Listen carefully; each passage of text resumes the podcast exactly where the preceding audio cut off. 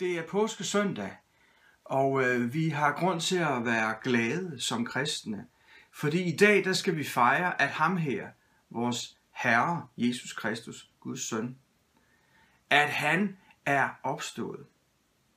Historien og beretningen fortæller, at Jesus kunne ikke blive i graven. Han, som var blevet korsfæstet og død, han er opstået. Og det har en meget, meget stor betydning. Det er ikke bare noget, vi tænker på, når jamen så opstod han. Teologisk og rent løftesmæssigt i Bibelen er der sket noget meget fantastisk påske søndag.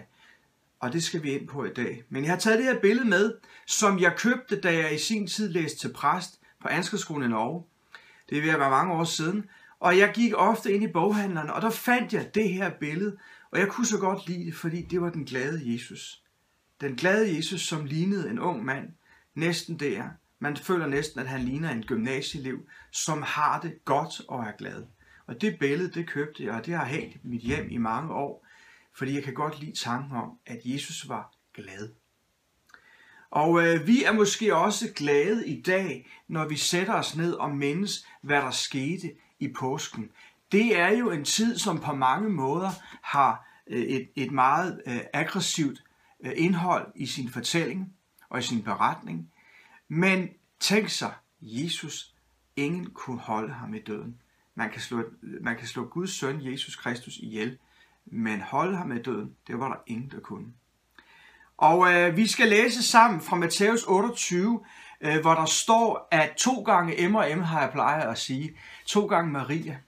Måske tænker du på det, du køber, når du biografen og putter i munden, der smager lidt af chokolade nød. M&M's. Men altså, det er ikke lige det, det handler om. Jeg plejer bare at kalde dem to gange M og M. De kommer efter sabbaten tidlig morgen ud til graven for at se den. Og se, der kom et kraftigt jordskæld, for Herrens engel steg ned fra himlen og trådte hen og væltede stenen fra og satte sig på den. Hans udseende var som lynild, og hans klæder hvide som sne. De, der holdt vagt, skælvede af frygt for ham og blev som døde.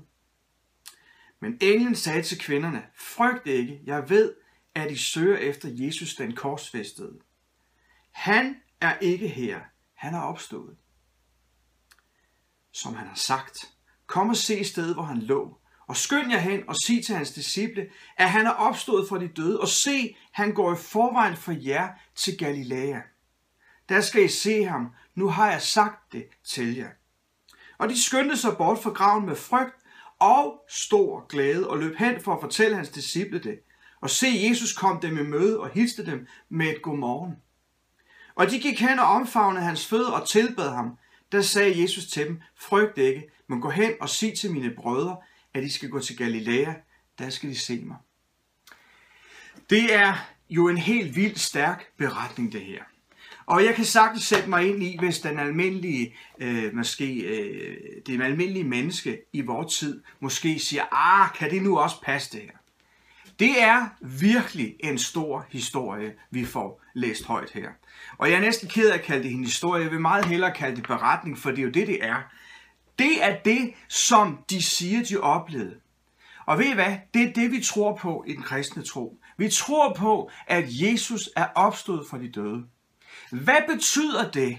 Hvad, hvad forskel gør det, at han, han, at han opstår? Det skal vi se på i dag, og vi skal fejre det, og vi skal, vi skal se dets betydning for os, også i vores tid lige nu og her i dag. Jeg har lyst til at tage dig med ind i, øh, i den tid, de vandrede rundt i jøderne. Altså Jesus, der i tre år havde rendt rundt med en gruppe disciple, og rygtet om ham var blevet kendt, det første, man hørte, det var, at han lavede vand om til vin. Det var jo noget af en historie og en beretning, som løb der. Men ellers var det jo også kendetegnet af, at igen og igen så kom de med ham, eller til ham med deres børn og deres kære og deres egne frygtelige livssituationer, hvis de var ramt af sygdom og andet svært, og kom og bad ham om hjælp. Og så ser vi igen og igen i Nyt Testamente, hvordan Jesus fattede nød for dem, og han helbredte dem. Ja, selv døde vagte han til live igen. Men den her dag, påske søndag morgen, da morgensolen gryede og alt det her, som vi læser om, der tror jeg, der var meget forvirring og stor sorg. Om fredagen var Jesus blevet hængt på det her kors. En romersk straffemetode, som jøderne på en eller anden måde pressede Pontius Pilatus til at gøre brug af. Vi ved fra vores egne breddegrad, hvis du går tilbage i historien, at når man så højene ude i det danske landskab, så var det i gamle dage ikke ualmindeligt, at der hang en galge på højen, og så var der måske et uheldigt menneske, som var blevet fanget og straffet, og der hang det ellers bare der til skræk og advarsel. Det er en meget ydmygende straffemetode. Romerne var ikke en, en, en, en pind bedre i deres måde at straffe øh, mennesker, der gjorde oprør mod dem. Det var sådan, at man ville jo ikke finde sig i, at det jødiske folk gjorde oprør mod deres politiske overmagt, og øh, så var deres metode modsat vores på vores breddegrad med galgen, så var deres metode, det var, at de byggede simpelthen et kors, og der hængte de mennesker op, som havde gjort oprør til skræk og advarsel. Og det var en meget frygtelig form for død, og en meget langtrukken og uhyggelig dødsform. Jeg har hørt, at hvis man hænger på et kors, så bare det skal trække vejret, man skulle trække sig op, og man hang jo her i, i navlerne i hænderne, man øh, var blevet sømmet fast, og så skulle man trække sig op for at trække vejret. Tænk sig, at ham, som havde hjulpet mennesker så mange gange i de sidste tre år, at han er det jødiske religiøse lederskab, som var imod den udvikling, som var sket, hvor de kristne stille og roligt voksede frem i håbetal, de var så træt af Messias udtalelserne omkring ham, så de ville hellere bekrige ham, og det ender altså med, at de fik presset Pontius Pilatus i hans frustration til, at han siger, hvad skal jeg gøre med ham? Og så sagde de, korsfest ham, og det var det, der skete. Det er klart med det i baghovedet, med alle de mirakler, tegn og under, som var sket igennem tre år, så har de to gange Maria, vi regner med, at den ene af dem var Jomfru Maria, som vi så godt kender fra juleevangeliet, som vi jo for få måneder siden har holdt til jul, og har læst og hørt om. Man regner med, at hun var, var Jesu fysiske mor. Det er jo meget naturligt, at hun har haft behov for at gå ud og se til sin søn i graven. Den anden Maria står der. Vi ved ikke præcis, hvem hun var. Der er mange teorier om det, og jeg vil ikke trætte dig med alle de her teologiske opfattelser af hende. Der er sågar nogen, der opfatter, at det var en, Jesus havde været gift med. Det tror jeg ikke personligt på. Men der har været rigtig mange rygter i omløb blandt øh, præster og teologer om, hvem var hun.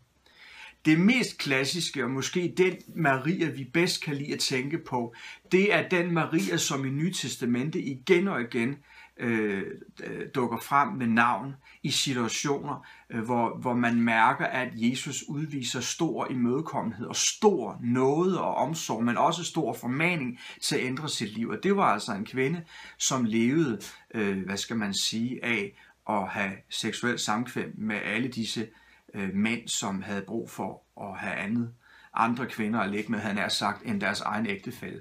Altså hun var prostitueret, og, øh, og hun har selvfølgelig haft et frygteligt liv. Og øh, hun fandt altså tilgivelse og noget ved Jesus, og vi regner med, at hun blev en, der fulgte Jesus meget seriøst, efter at han viste hende noget. Så to gange M og M, de gik ud til graven, og jeg har en klar oplevelse af, det er der mange, der siger, at de må have stået og set korset og tænkt, da han blev taget ned og blev lagt i graven, hov, de glemte at salve ham. Så de er formentlig gået ud for at salve ham, og øh, fordi de simpelthen har registreret i deres smerte og sorg over deres landsmænds øh, aggressive opførsel. De har stået der for sagt det og ikke andet, hvad de skulle gøre, og så har de tænkt, han skal i hvert fald salves. Så de er gået ud for at gøre det. Jøderne havde jo på mange måder været igennem en frygtelig tid.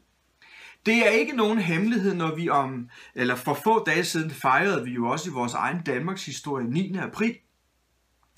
Og øh, havde jeg stået i kirkesagen, så ville jeg have sagt, hvad var det, der skete 9. april? Og havde jeg stået over for en gruppe teenageunge, så ville jeg også have spurgt, og så ville jeg i hvert fald have gjort det kunne for at forklare dem, hvad der skete i Danmark 9. april. For det, der skete 9. april, var jo, at vi lige pludselig blev taget på sengen i Danmark, og den tyske overmagt kom væltende ind i vores land med papirsedler, hvor der stod opråb stavet helt forkert. Og danskerne var klar over, at fra i dag af, så er vores tilværelse ikke som den var, da vi gik i seng på aftes. Det er klart, at i, i starten, så kunne danskerne godt nogenlunde indrette sig, som de blev opfordret til af regering og konge, men på den lange bane blev det trættende at være besat. Det jødiske folk led under en problematik, ligesom Danmark, at der var øh, forskellige øh, konflikter i gang ude i den store verden, og de var tæt på at kunne risikere den ene fjende og den anden fjende. Og skal man vælge en fjende, så vælger man jo den fjende, der har stor sympati for ens tro, ens religion og ens kultur og ens levevis. Og den fjende, de helst ville lukke ind, det var, det var den romerske stormagt. Så man, man kan læse historien i historiebøgerne om, hvordan at jøderne simpelthen åbnede landets porte og sagde, så kom ind med jer romere, hvis bare I vil lade os få lov til at leve nogenlunde, som vi plejer i vores religion, vores tro og vores kultur. Den måde, vi er på som folk, så kan vi godt leve med at have jer som nogen, der reagerer i vores land og styrer vores kultur et eller andet, på en eller anden måde.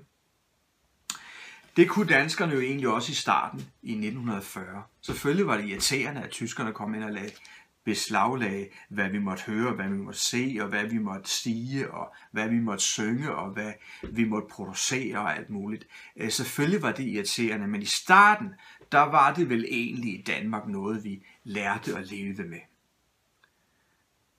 Men på den lange bane, så blev det trættende.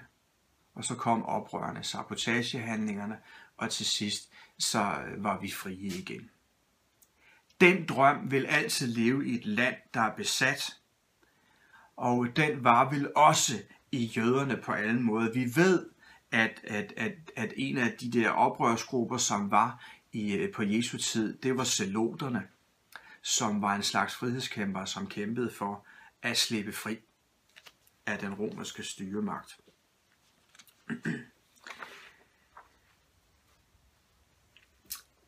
Det er jo en samarbejdspolitik situation, Jesus lever i, og det gør jøderne.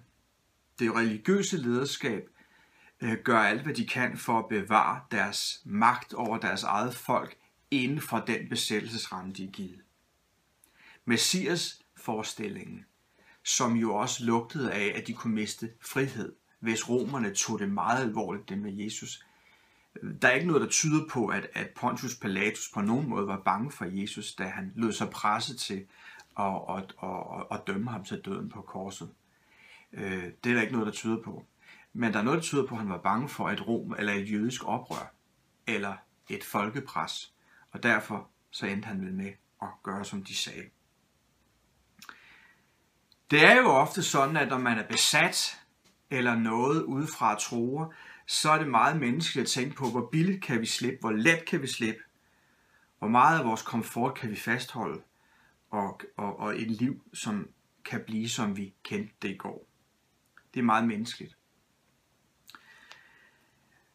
Lige nu står vi i en anden besættelse i vores verden, og den har ramt os alle sammen.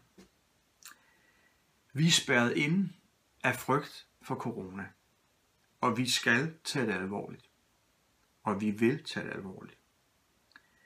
Men alligevel så har det en stor indflydelse på vores følelse af at være begrænset Pludselig var vi fanget i konsekvenser, vi ikke havde forstået alvoren i. Vi måtte lære at vise respekt for corona. Og politikere, politi og magt og myndighederne er sagt, har gjort alt, hvad de kunne på en meget, meget flink og nænsom måde for at få os til at tage det her alvorligt. Men vi ved også godt alle sammen, at jo længere tid der går, jo flere frustrationer vil opstå. Vi er presset af frygt for vores job. Vi er presset af økonomien. Vi ved, at om lidt så når det hele skal i gang, så kan det blive svært. Der kan komme en anden pukkel end den politikerne har tegnet med Magnus Heunicke i spidsen omkring at udjævne sygdomssmitten. Den pukkel, den hedder, at vi alle sammen står i kø for at komme ind på arbejdsmarkedet. De af os, der lige pludselig må finde os i, at vi ikke bare kan bevare vores jobs, som vi troede før corona brød ud. Vi kan blive trætte, vi kan blive udmattede, vi kan blive bange, vi kan blive ængstlige. Vi kan måske også vise os fra vores værste sider, når først det hele går op for os, hvad konsekvenserne er for os hver især individualitet. Og vi kan lige pludselig være i spændetrøjer i jobcentrene og alle disse regler, som vi vil blive jaget rundt med. Det er ikke sjovt, for bekvemmeligheden. Det er heller ikke sjovt for et hjem, hvor man har hus, biler, både og volder, Volvo og Villa og Vause og hvad det alt sammen hedder, som man lige pludselig må indse, at man måske ikke kan beholde. så kan det nok være, at man bliver frustreret og bliver forvirret. Jøderne havde knyttet håb til Jesus. Dem, som havde fulgt ham, de havde en eller anden tro. Palmesøndag, som vi jo fejrede for en uge siden, der havde en eller anden tro på, at Jesus var løsningen. Løsningen på deres problemer, løsningen på at kunne komme fri og slippe af med jøderne. Eller slippe af med romerne selvfølgelig, ikke jøderne. Jøderne de havde et håb til ham, at han skulle redde dem.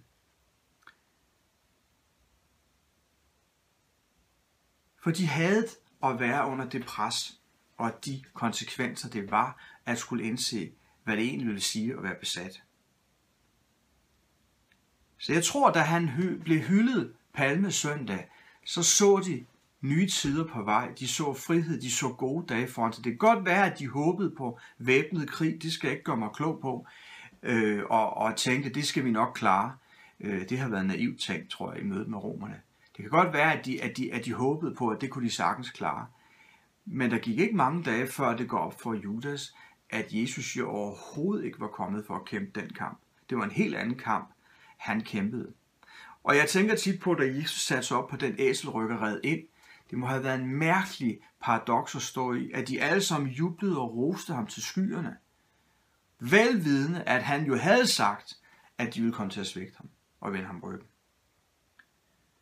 Jeg tror ikke, at vi ville have haft meget forståelse for det der begejstringsoptog, og vi ville sikkert have været med i, i skåletalerne og klapsalverne og alle hurraråbene, og hæppet på ham i et dyb egoistisk misforståelse. Der sker ofte i et menneskeliv ting, vi ikke er forberedt på. Der sker ofte i et menneskeliv, jo ældre man bliver, nu fylder jeg 45 til sommer, jeg må sige, der er meget af det, jeg havde forventet af mit voksenliv, jeg har gået efter og, og, og, og gået efter at nå. Jeg har godt nok også oplevet mange situationer i mit voksenliv, hvor jeg tænkte, det havde jeg ikke lige forventet, det der ville ske. Og sådan er det for os alle sammen, at pludselig står vi ligesom de gjorde, M og M her, i en verden, i, en, i et miljø, i en kultur, hvor deres egne naboer, landsmænd og trosfælder agerede på en måde, som de slet ikke kunne have forestillet sig. Der kan virke, det kan virke, når der er tumult, som om der er rigtig meget forvirring. Og man kan nogle gange blive rystet over sine nærmeste omgivelser, hvordan de handler og agerer, og det skulle de lære at leve i og navigere i. Jeg tror også, at vi måske vil, vil komme til at undres, når vi her om noget tid skal ud i virkeligheden igen og indse, at vi har tabt og vi har mistet. Meget vi havde taget for givet for bare en måned siden. Det er jo ikke rart i disse uger at læse og høre om alle de her, der bliver syge. Og vi har måske også efterhånden vendt os til, at det kunne godt være, at det også kunne ramme os. Mennesker, vi sad med for måneder siden og holdte jul med og nytår med, og to, som en selvfølge, at de havde mange leveår endnu, er pludselig ramt. Mennesker, vi kender og holder af, er indlagt, og vi tænker, hvad er det der for noget? Og pludselig hører vi også, om det kan ramme børn og unge. Ja, selv vi, som er i vores bedste levealder, som vi siger.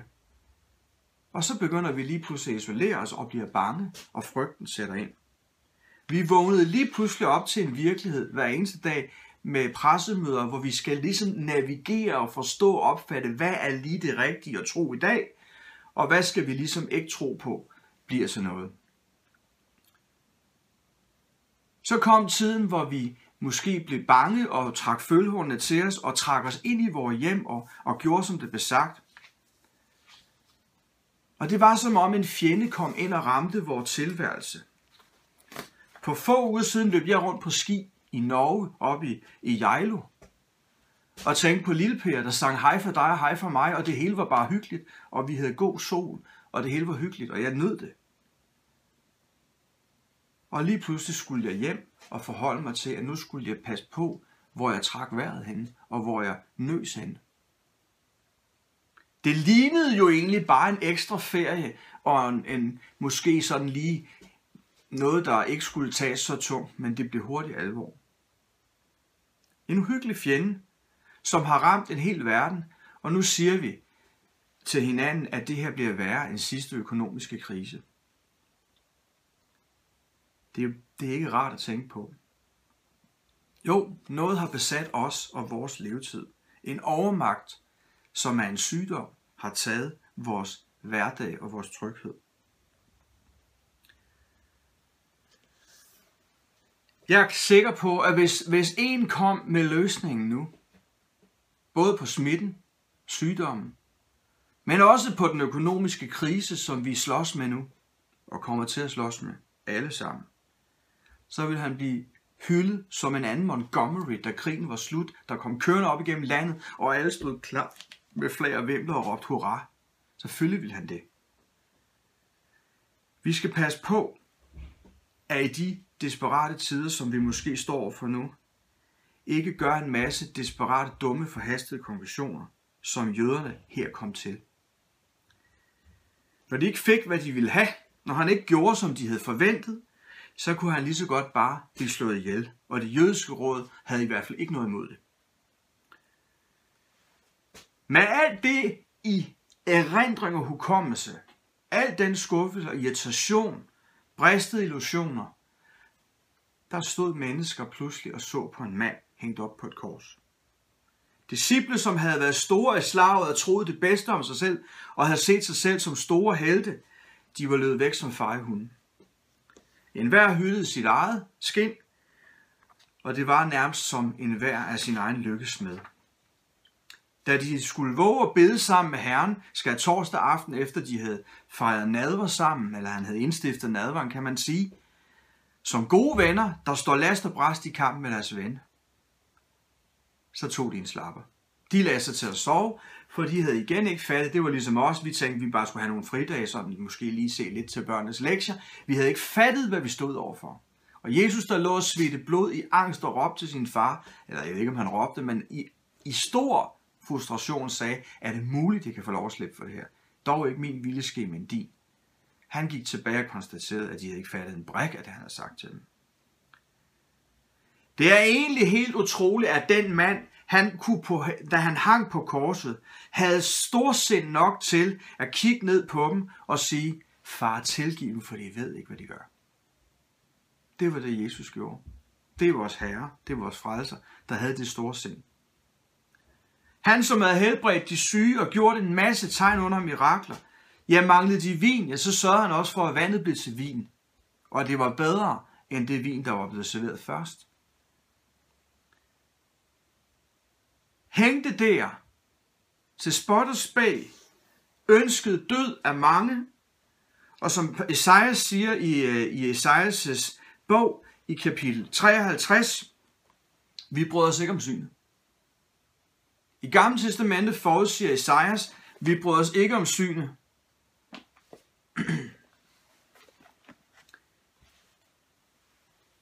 Jeg har lyst til at sige til dig, som måske sidder og hører med her, du har ikke råd til at fornægte ham. Du har ikke råd til at tænke, at de her beretninger, de er for brutale. Det gider jeg ikke at høre på det der Gert Bjørsted. Så jeg, jeg slukker. Det har du ikke råd til. Du har ikke råd til bare at lukke Bibelen og sige, Gud han findes nok ikke.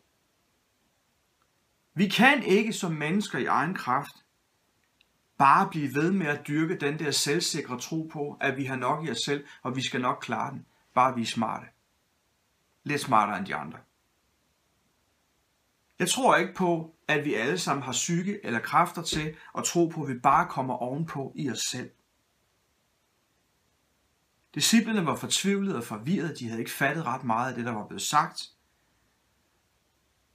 Og de kunne egentlig ikke leve i egen kraft øh, med en bevidsthed om, at Jesus bare var død. Dertil havde han betydet for meget for dem. Derfor er påskemorgen også et, et glædesdag, fordi han kom og viste sig for dem, og det overnaturlige skete. Det, som vi mennesker jo ikke har særlig let ved at forstå og begribe, det skete. Jeg kan ikke leve med i, i min levetilværelse som individ her på jorden, hvor mange år jeg indkommer til at leve her. Jeg kan ikke leve med, at jeg ikke ved, om der er noget på den anden side. For det tror jeg på, der gør. Der er noget på den anden side. Og derfor har jeg brug for ham. Jeg har simpelthen brug for, at han er en del af mit liv, og ikke bare sådan noget, jeg øser af, men han er med helt fremme og går foran i mit liv. For nogle måneder siden, der fik jeg besøg af en gammel ven igennem mange år. Ham og børnene stod pludselig inde i indkørslen en lørdag formiddag. Og jeg kunne mærke, at vores samtale den var meget sådan overfladisk small talk. Jeg havde en følelse af, at min ven ville fortælle mig noget, men fordi børnene rendte rundt om benene på os, så havde vi ikke lyst til at tale rent ud af posen. Jeg sagde til konen, det var som om min ven havde noget på hjertet, han ikke fik, forsagt, han ikke fik fortalt. Så vi inviterede ham og hans ægtefælle over. Jeg kan ikke huske, om børnene tog ind og legede med vores børn på værelset, eller om de blev passet af andre. Men vi sad pludselig i stuen, i sofaerne, sammen som par. Og så kiggede jeg op på min ven og sagde, jeg havde fornemmelsen, der var noget, du ville sige til mig i går, du ikke fik sagt. Lad os nu tale rent ud. Hvad er det, der sker i jeres liv? Og så kom det frem, at ægtefælden, konen, var ramt af aggressiv kraft. De stod altså lige midt i mareriet, som mange af os står i lige nu i forhold til den fremtiden. Hvad skal der ske med os? Hvordan skal det gå? Her var det tilfældet sygdom, som vi alle sammen frygter og får at vide at komme inden for vores døre. Der var frygt, der var sorg, der var angst, der var smerte, der var mulighed for tab. Og da de var gået hjem, så var jeg knust. Jeg havde kendt dem i over 20 år, lige fra da de var helt unge, og ikke engang var blevet kærester endnu. Og jeg var vred. Ikke vred på dem, men vred på ham deroppe. Hvorfor sker det her? Hvorfor tillades det at ramme mine venner?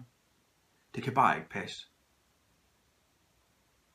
Så jeg tog en telefon og ringede til en anden ven, som bor i nabolaget, som jeg kender rigtig godt, og hans kone, og så sagde jeg, der er sket det her. Vores vens kone har fået kræft. Det er bare ikke i orden. Det skal være løgn, skal det. Det vil vi ikke finde os i. Og vi blev hurtigt enige om, at vi ville kalde dem sammen, og så ville vi sætte os ned og bede op. Få dage efter sad vi hjemme i stuen igen. Tre ægtepar så den her gang. Og lagde hænderne på hinanden i frustration og bad om, Gud måtte hjælpe os at stå sammen i tro om noget, som var meget svært.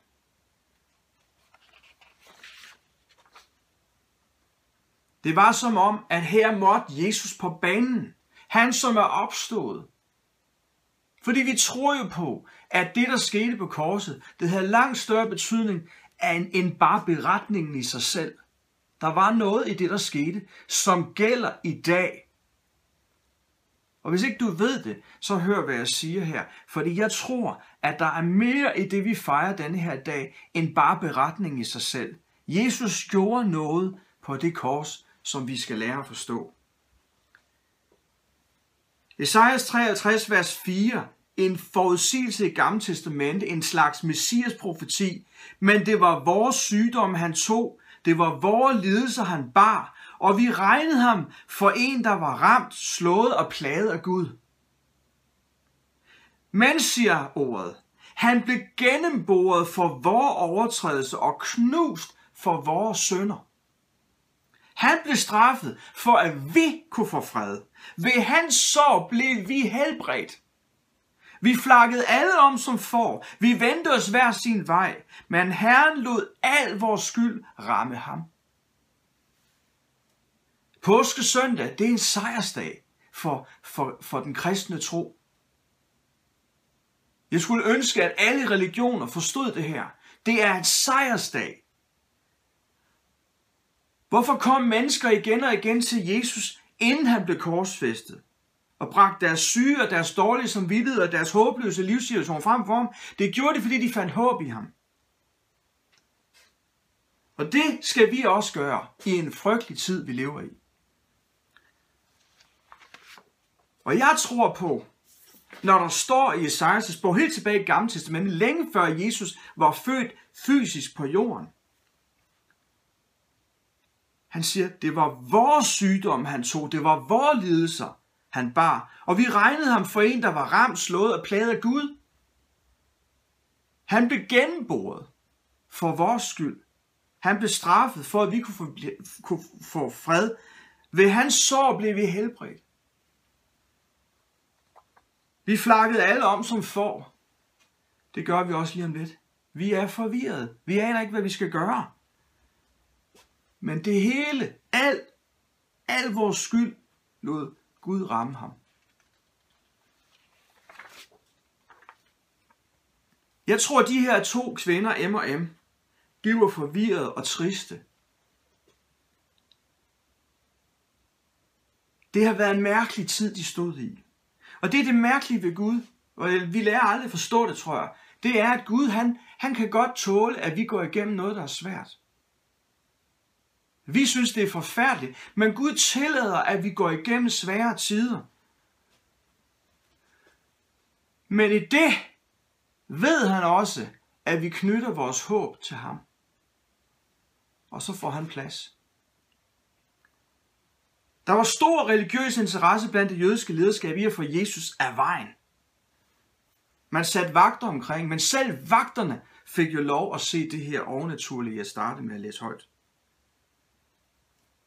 De ville jo ikke have hans liv bestjålet, for så kunne eventuelle kristne rende rundt og sige, Jesus han er opstået og så videre. Så de ville ikke have de der løgne i gang. Og de vælger jo også at tro, at det var løgne, når det så graven var tom. Men der var bare et forklaringsproblem. Vagterne, som stod derude, de så hvad der skete. Og to gange Maria, de var de første, som blev sendt af Jesus, da han viste sig for dem, afsted tilbage til Galilea, for at fortælle alle de andre om, jeg lever. De havde set ham, de havde mødt ham. Han forlod gravkammeret. Og vi hører i de her dage om mennesker, som må ligge alene på gangene og bare ligge og dø. Det er brutalt for en dansker at høre om, at det sker i Europa i dag. Det er så uværdigt og så umenneskeligt for os danskere. På det punkt har vi omsorg for hinanden. Og som præster ikke tålet at tænke på, tænk sig, hvis mennesker ligger på deres dødsleje og er bange for, hvad sker der mig nu? Åh, oh, hvor vil jeg gerne tage mennesker i hånden. Og jeg håber, at der er nogen, der ser med på de her livestreams, også på deres dødsleje, og finder håb. Lige nu. Du som ligger og kæmper, knyt dit håb til Kristus. Han var der for Maria og Maria. Soldaterne så ham, vagterne så ham. Han er der også for dig. Jeg tror på, at han åbner sig og viser sig for dig. Du som måske aldrig har kendt Gud, måske aldrig har troet på ham. Bed ham om, vi kan os kende for, når han vil svare dig. Der, hvor livet ikke giver mening, der, hvor alt håb synes ude, og man tænker, Gud, hvordan kan du lade mig gå det her igennem? Se op, se op, kig op og tro på, han er med. Vagterne blev stive i ansigterne, for der kom engle og talte til dem. Graven var tom, Jesus var opstået, og de får ud og fortalte om håbet og troen. Døden kunne ikke holde Guds søn død. Han sejrede. Og i Johannes 3, 16 og 17 siger Bibelen, vi kalder den lille Bibel i kristne kreds, for så højt elskede Gud verden, at han gav sin enborne søn, for den enhver, som tror på ham, ikke skal fortabes, men have et evigt liv, for Gud sendte ikke sin søn for at dømme verden, men for at vi skal frelses ved ham. Vi har måske dødsangst. Vi har måske angst for en eller anden streng Gud, der sidder deroppe og dømmer os på alle vores fejl. Det ligger i os at være bange for det. Hvorfor er vi bange for det? Fordi uden det, Jesus gjorde på korset, så har vi grund til at være bange. Hvis ikke vi tager imod det, så vil vi være fyldt angst. Men lægger vi vores liv i hans hånd, så tager han vores angst. Så har vi fred i livet. Så ved vi, at Jesus er vores retfærdighed. I trosbekendelsen, der, der, der siges det jo om Jesus. Vi tror på Jesus Kristus, født af Jomfru Maria, korsfæstet, død og begravet, nedfaldet til dødsrid, på tredje dag opstanden, fra de døde, opfaldet til himmel, siden ved Gud fast af den mægtiges højre hånd, hvorfra han skal komme at dømme levende og døde. At komme at dømme levende og døde, det er det, vi er bange for. Det ligger længere ude. Fordi at en dag skal vi alle sammen dømmes levende og døde. Men det vi fejrer i påsken, det var, at han kom først og gjorde det muligt for os at blive dømt retfærdige i ham. Det er helt vildt at tænke på. Så det vi siger i trosbekendelsen, som ligger længere ude i, i, i, i jordens tidsalder, eller hvad skal vi kalde det, det er rigtigt nok, det tror vi på i Bibelen. Men vi tror så meget på det, der skete påske søndag, at Jesus døde for, for dig og mig. Og hvis du tager imod det lige nu og her, så har du ikke noget at frygte. Og så kan du egentlig også, hvis du ligger på dit dødsleje, i syge og er bange for, hvad sker der mig lige om lidt, så kan du gå med glæde ind og sige, tak herre, at du døde i mit sted. Vi kan ikke frelse os selv. Og vi kan heller ikke klare det, vi står overfor om lidt, uden at tage Gud med og bede ham om hjælp og rådgivning. Vi er mange, som er ramt lige nu. Og det er der, Jesus han er der for os. Det er der, han er der.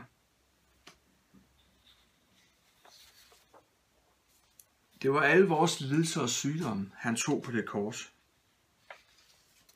Der var opstandelseskraft den dag, den formiddag. Og så tilbage til mine venner, som bliver ramt af kræftsygdom. Du sidder sikkert og siger til dig selv, jamen hvad skete der så, Gert? Jeg vil ikke stå og, og male store billeder af store, fantastiske beretninger, men jeg vil forsigtigt sige, at da jeg ringede og spurgte for nogle tid siden, hvordan gik det med kemobehandlingen? Det virker, blev der sagt. Lidt senere, på, lidt senere på, på sæsonen, så ringede jeg og spurgte, hvordan går det, fandt de en knude? De kan ikke finde knuden. De kan ikke finde knuden. Hun er selvfølgelig ikke erklæret rask. Men Jesus, jeg tror, han har hørt vores bøn. Og det er jo det, der st- står i det, vi har læst her. Han tog meget mere end vores følelse af at være forkert over for Gud på korset. Han bar også vores lidelse og vores sygdomme. Det vil sige, at han bærer det, vi går igennem lige nu på korset. Og vi har brug for at lægge det frem for ham. Og så må vi jo bare glædes over, at kemoen virkede, at knuden er væk. De kan ikke finde den. Det er jo dejligt. Har Gud helbredt ham? Eller hende? Måske. Jeg tror i hvert fald, at han har lovet, at han vil gøre det. Og det næste er, at tænk, hvis ikke vi havde bedt. Jeg turde slet ikke lade være i den alvorlige situation. Lige nu har jeg lyst til, at vi skal bede sammen. Lige nu har jeg lyst til at bede en bøn for dig og for os alle sammen. Der er meget på spil i øjeblikket i vores liv. Jeg vil bare bede for dig og velsigne dig. Så far, tak for, at du er her, og du er med. Og tak for, at du er med i et hver menneskes livssituation, og en hver familie lige nu. Også derude, hvor der er ensomt, og hvor der er angst og bekymring.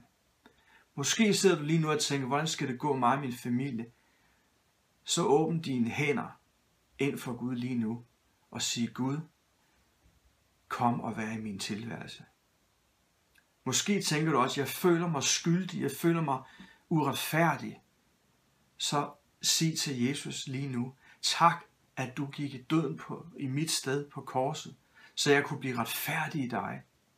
Jesus, vær herre i mit liv, frels mig. Som røveren på korset sagde, tænk på mig, når du går hjem til Gud. Og han sagde til ham, i dag skal du være mig i paradis. Og det er vores bøn lige nu, Jesus. Som i hilder i frelser og forsoner vi sønder, Sig vi går til paradis. Jesus, tilgiv os, rens os fra vores egoisme og vores selvophøjethed. Vi har brug for dig. Amen.